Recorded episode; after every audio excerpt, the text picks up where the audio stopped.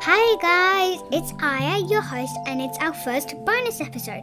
Right now, you are listening to Koala Explorers. The book I will be talking about is a book that I really got hooked onto. It's Wolfgirl 1. The reason why I said Wolfgirl 1 is that because there's a whole other series and the series is so good.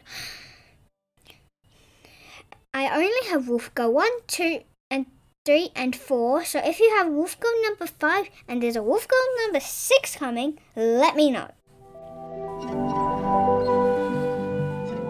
So the first thing we will talk about the book is the characters.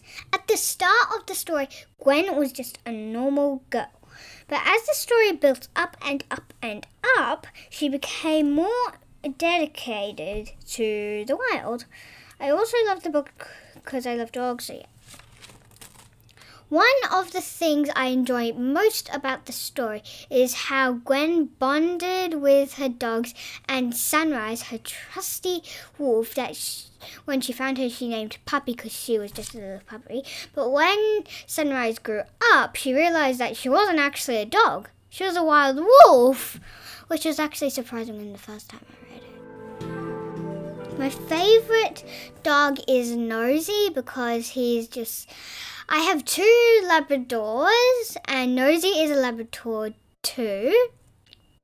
Although I also really love Tiny, because at one point in the story it said, Meanwhile, Nosy was sneaking up on a co- grasshopper. Was it grasshopper? I think it was grasshopper that had no idea what was happening. So no, so Tiny is pretty funny.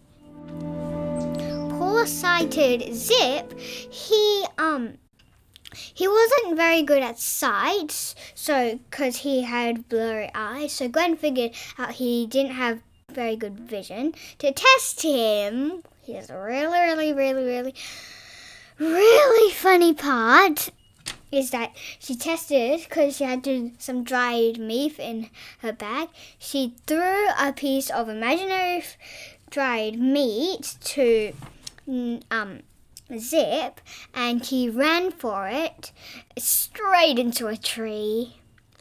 So that's how she tested him with his vision. I got interested in the books when I started to compete in the MS Readathon. If you don't know what the MS Readathon is, it's uh, basically a competition to see if you can read 20 books to win like a prize i think. I think it was a yeah a prize. And to um donate money to people with ms i think i don't remember what ms stands for but i think it's a kind of disability or sickness so i spent it to start more of my time collecting the books. Even after I went through the MS Readathon, I was still collecting these books because I mean, like they're one of my favorite series. That that's basically my hobby. I'm actually not sure if Wolf Girl Five is out yet. Might have a check of that. Anyways. I don't think I can talk much more about the book, but there is one more thing I want to say. One more thing. Try not to give much of the book away. So here's how I find it more, even more, even like much, much more wanting to get the next book. I mean, like when it's at the end of number four. I mean, like, what's gonna happen next? What's gonna happen next? I want number five now! Although I'm not actually sure that Anh Do, the author, has released the book yet, which I hope means it's very, very good. So I just really want to find out um, what the book's about. So since I can't really hopefully give much more of the book away because I'm so desperate to get number five, so I guess that's the end. Bye!